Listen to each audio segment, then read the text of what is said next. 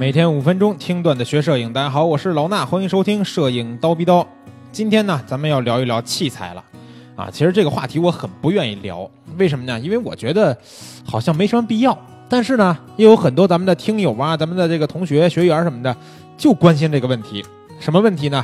就在前几天啊，又有这个几个同学又来问，说尼康 D 八五零 和佳能 五 D 四 到底怎么比？到底能不能比出高下来？到底谁好？我就想啊，我说这个其实谁好谁不好吧，跟咱们这个日常的使用没啥关系。因为我觉得一个尼康党，对吧？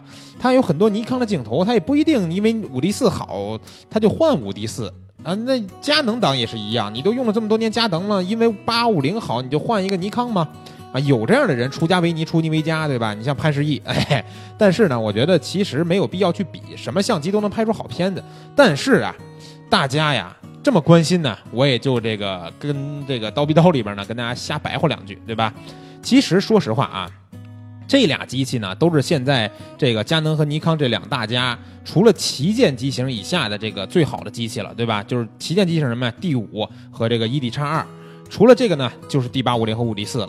那其实有些地方呢 D 八五零 好，有些地方呢 五 D 四 好，但是综合起来看哪个好，如果说没有一个科学的办法，那绝对是公说公有理，婆说婆有理，对吧？佳佳能党说佳能党有理，尼康党说尼康党有理，啊，不过无论如何是不会有什么令人信服的结论。但是呢，要改变这种情形，咱们就得借助这种科学一点的这种思考的方法，对吧？大概呢，咱们可以从第一个这种权重的方法来看，也就是说，从消费者的角度看，那相机的各类属性是不同不同等重要的，明白吧？这种差别呢，可以用权重来表达。但是啊，消费者之间的这个差异也是存在的。比如说呢，有人认为视频很重要，对不对？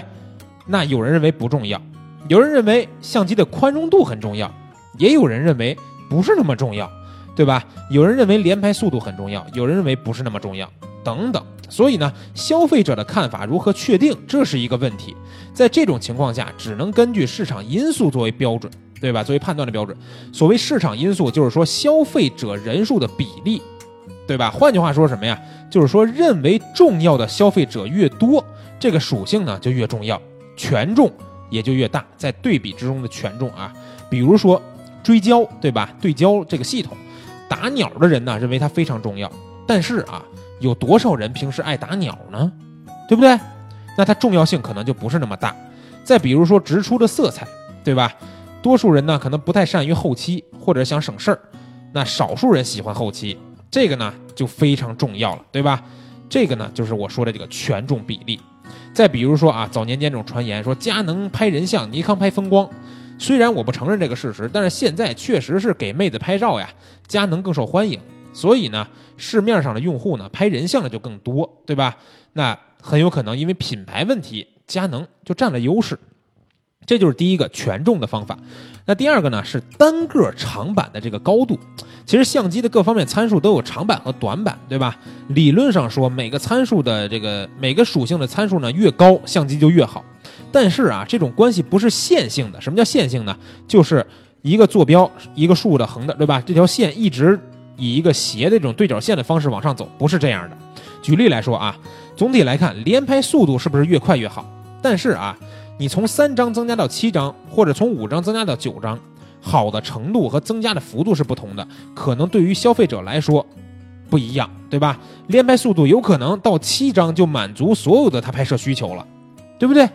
再增加到九张，七到九的这个提升聊胜于无，对吧？有可能根本就不需要。像像素呀、高感呀、宽容度啊这些属性啊，也都是这样，对吧？总体而言什么呀？够用就行。但是呢，在你这个参数在够用之后，这个边际价值就快速的递减了。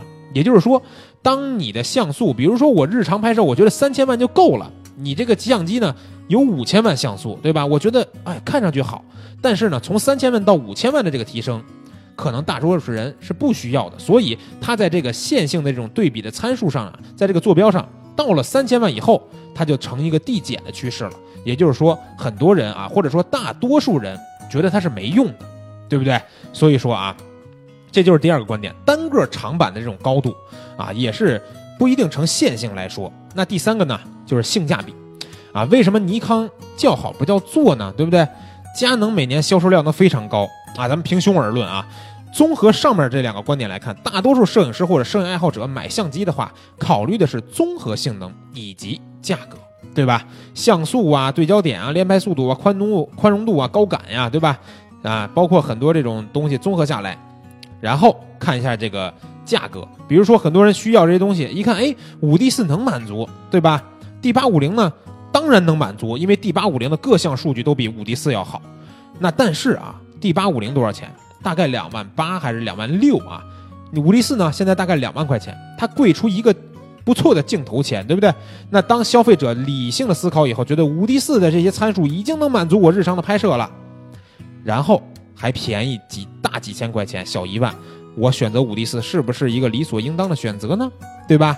所以说，为什么佳能卖得好，从这个观点就可以来决定，对吧？当然还有一个更科学的指标啊，就是它一个综合评分的这个能力 ，D X O 咱们之前聊过了，对吧？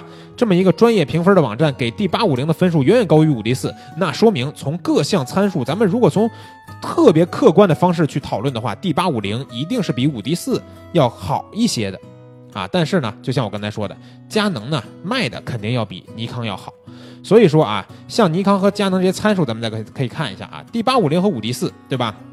像素 D 八五零 四千五百万。